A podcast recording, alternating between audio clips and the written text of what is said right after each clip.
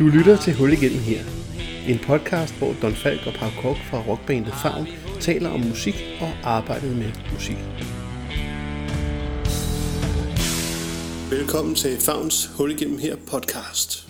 Det er forsanger Don Falk, der taler, og i dette afsnit vil både jeg og den anden halvdel af Favn, trommeslager og lydstudieejer Pau Kok, tage fat på den anden af tre dele, hvor vi fortæller om tre af vores vigtigste forbilleders betydning for os. De her tre podcasts øh, handler hver især om et forbillede, hvis arv man kan høre i vores musik. De tre, vi har valgt at tale om, er Gasoline, The Who og Neil Young. Og i denne podcast gælder det altså The Who. Jeg kendte til The Who i... Jeg har jo hørt om dem, men uden at, at kende noget nærmere til dem igennem faktisk mange år. Men jeg kan huske, da jeg blev fan af, af The Who. Jeg blev faktisk fan af, af en udgave af The Who, som mange inkarnerede Who-fans ville mene slet ikke har noget med The Who at gøre. Det var, mens jeg gik i gymnasiet, måske 90. Der kan jeg huske, jeg lå, jeg lå faktisk inde på mit værelse øh, nede i sådan en gang og kunne høre tv'et køre inde i stuen. Og jeg tænkte sådan flere gange, det lyder mere fedt det der, øh, der kører derinde. Uden jeg sådan rigtig vidste, hvad det var for noget. Så kom det ene fede nummer efter det andet til sidst, så, så måtte jeg simpelthen ind og se, hvad det var for noget. Og så så jeg jo det her bane, hvor forsangeren kaster rundt med mikrofonen, og, og guitaristen bruger det meste af tiden i luften faktisk, fordi han øh, hopper og springer rundt som en vanvittig. Og det var selvfølgelig Roger Dolphy og Pete Townsend, jeg så der. Og så deres vanvittige øh, bassist, John Engelsud, som bare stod fuldstændig stille, så det ud, som om man kedede sig lidt, mens han spillede de mest vanvittige ting på bassen. Og så øh, er der Keith Moon, som jeg er helt sikker på, at Pau vil sige noget mere om om lidt, som, øh, som jo så ikke var med, fordi han var jo død på det tidspunkt af en rimelig hæftig øh, livsstil, som han øh, førte. Men det var faktisk der, hvor jeg faldt for, øh, for, for The Who. Selvom at det, den måde, The Who oprindeligt lød på, jo var, var temmelig anderledes og noget mere hårdslående end det, som man hørte det her program. Hvor de jo havde øh, samlet Phillips med, som sørme også har mixet nogle af vores sange mange år senere.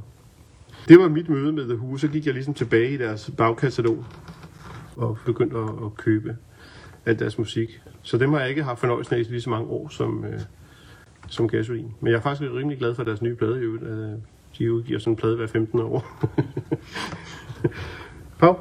Der er lidt samme historie for mig, som er gasolin om øh, The Who faktisk, fordi der var et eller andet blad, øh, som hed eller Rock Classics eller sådan noget, som nogen havde købt til mig i fødselsdagsgave, og så var der en masse røvcykel øh, musik på.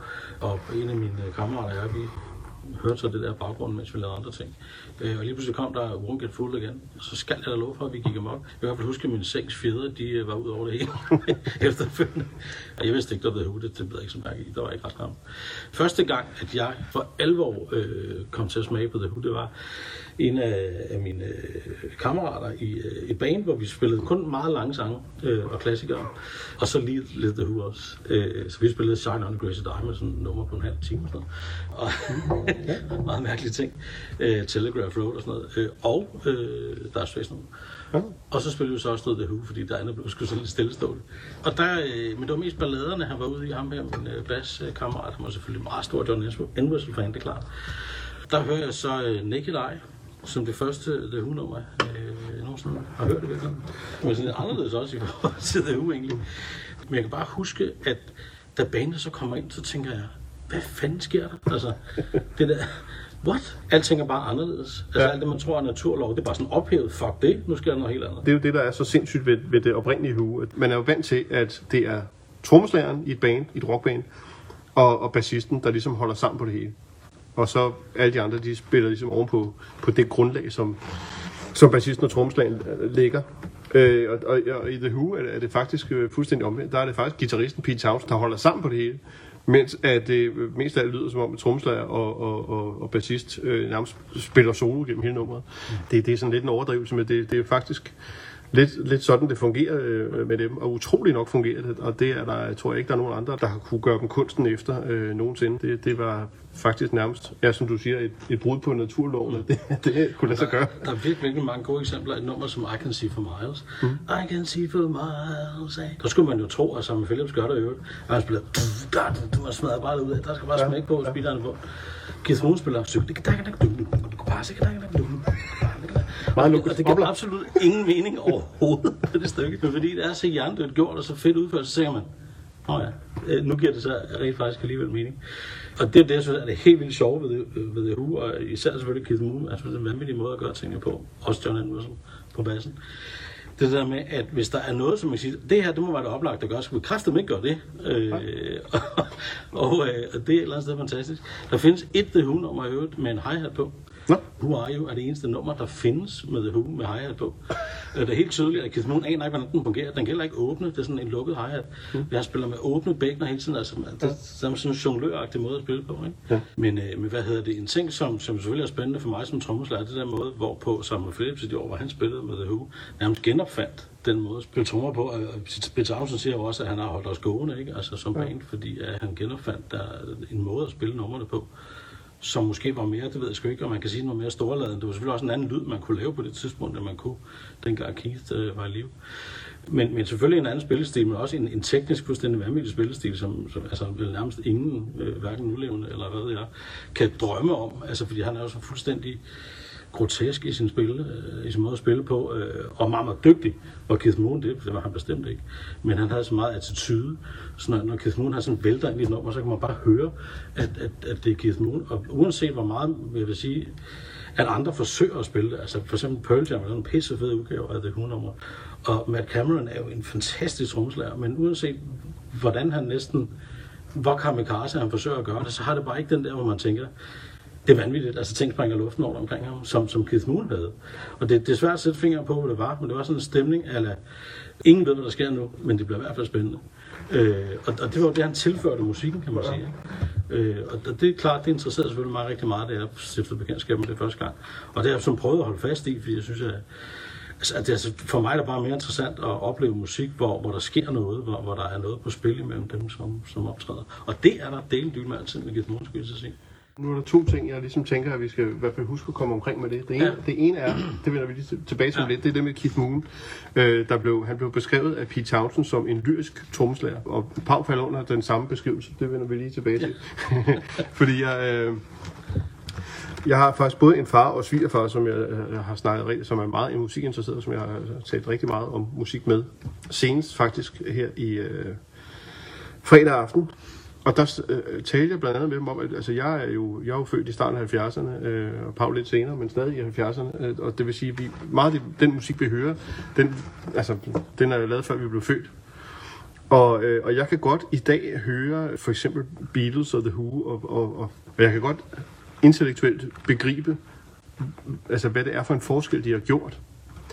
Men jeg kan kun prøve at forestille mig, hvordan det har været rent faktisk at opleve det. Jeg kunne sige det samme om Bob Dylan for eksempel. Altså, der var en masse t- nye ting, der blev gjort i 60'erne. Der var en masse rammer, der blev sprængt. Og man har nok været nødt til et eller andet sted at være der og opleve det for sådan rigtigt at, at forstå, øh, hvor banebrydende det har været. Men det, der har været banebrydende, blandt andet ved The Who, øh, en ting er, at, øh, at, at hele den her opstilling med, at det er gitarristen, der holder sammen på bandet. og ikke rytmegruppen. Øh, det er i sig selv øh, bizart, men, men øh, det har selvfølgelig været nyt, men det har også været nyt, at trommeslæren på det tidspunkt, der har det været helt fuldstændig normen, at trommeslageren, han holder rytmen for bandet. Han spiller den rytme, der nu passer til, og får det til at svinge. Og det er det. Og, og det var jo slet ikke sådan, Keith Moon et eller andet sted så sin mission øh, som trommeslager øh, i, i The Who.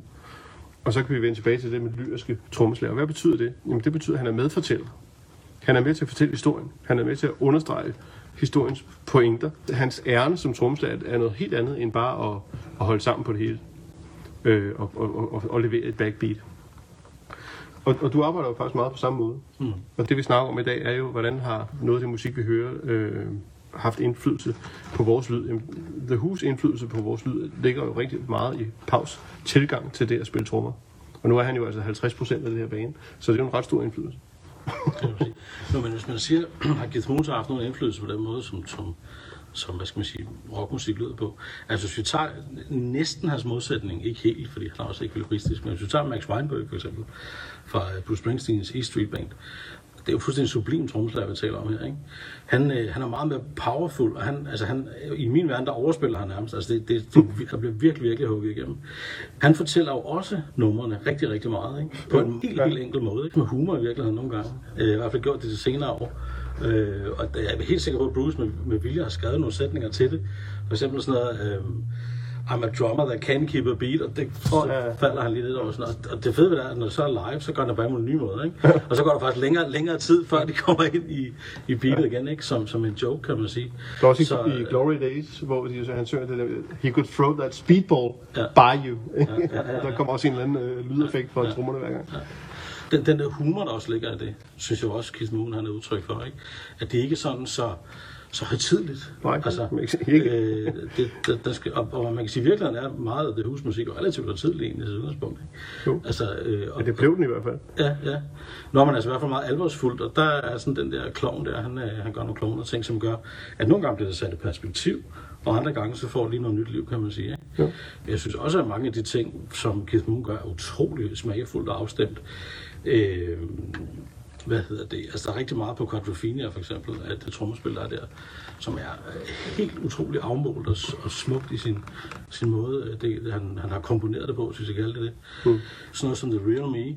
Altså, der, det, det skulle man jo tro, når man hører det, så kan man tænke over det, at det bare er 1, 2, 3, 4. Det er det så ikke. Altså, den er 1, 2, 3, gat, bum, bum, bum, bak, bak, bum, bak, bum, bum. Man tænker, hvad fanden, altså, hver, hvert sekund er ligesom meget noget nyt, ikke? Øh, og det gør bare, at det nummer, når det så kommer over i omkvædet, får en enorm power, ikke? Hvad han egentlig hørte, den mand, øh, når han hørte de numre, det ved jeg fandme ikke, altså. Øh, og det er det, der er rigtig svært at, øh, for, for alle for alle de, de trommeslager, som egentlig gerne vil prøve at lave de der lyduniverser, altså der kommer man et sted til kort, fordi hvad fanden hørte han egentlig ind i sit hoved? ikke? Det, det kan være svært at sige. Noget, der jo egentlig er sjovt ved, ved Keith Moon, er, at de solo-ting, han har lavet, er faktisk meget poppet. Ja. Og han var jo kendt for at være kæmpestor fan af Beach Boys. altså, som jo også er et sindssygt poppet band. Altså, så det er jo ret sjovt, at han, at han spiller som en atomeksplosion, og, og samtidig elsker han rigtig popmusik. Ikke? Jo. Altså, Pete Townsend var jo bestemt ikke begejstret for, for Keith Moons musiksmag. Ja, det tror jeg. Øh. Det tror jeg. Jeg synes jo, Pete Townsend faktisk, øh, som øh, The Who's sangskriver og guitarist, har lavet det fedeste rock riff, som jeg nogensinde har hørt i hvert fald. Jeg har hørt ret mange. For dem, der ikke ved, hvad et riff betyder, men det er jo sådan en lille guitarfigur, som ren guitarfigur. Det mest berømte er selvfølgelig den der... Smoke on the Water, ikke? Øh, men Pete Townsend lavede det, der er meget mere simpelt, og som i al sin enkelhed er fantastisk. Det er jo i virkeligheden bare tre akkorder.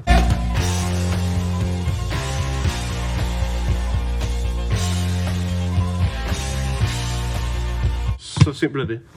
I, øh, det første nummer på vores første farmplade, det hedder Følg i en metro. I kan finde på øh, både YouTube og, og Facebook. Der kan man faktisk høre det riff øh, blive, øh, blive spillet i baggrunden til sidst i, i nummeret, fordi det, vi kunne ikke lade være.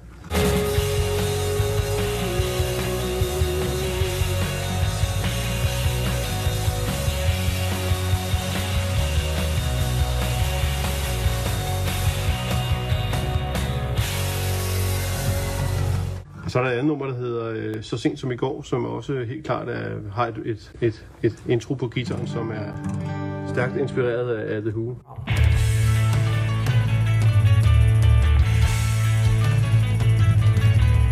Det var helt sikkert aldrig kommet til verden uden The Who, det her riff. Det kan man simpelthen høre på det. Men, men mange af riffsene er jo øh, lavet som en fanfare, og så, og så fylder ikke. Dadam, fyld. Jo, der, der, er, sådan noget, der er næsten noget klassisk musik over det, ikke? Jo. Sådan noget Beethoven eller noget. Det er voldsomt. Her til sidst slutter vi traditionen tro af med en sang, som er relevant for den podcast, du lige har lyttet til. Og det er den sang, vi lige har nævnt, som har et intro-riff i bedste The Who-stil. God fornøjelse med Så sent som i går, og tak fordi du lyttede med. Så sent som i går lå mit liv præcis, hvor det skulle Så sent som i går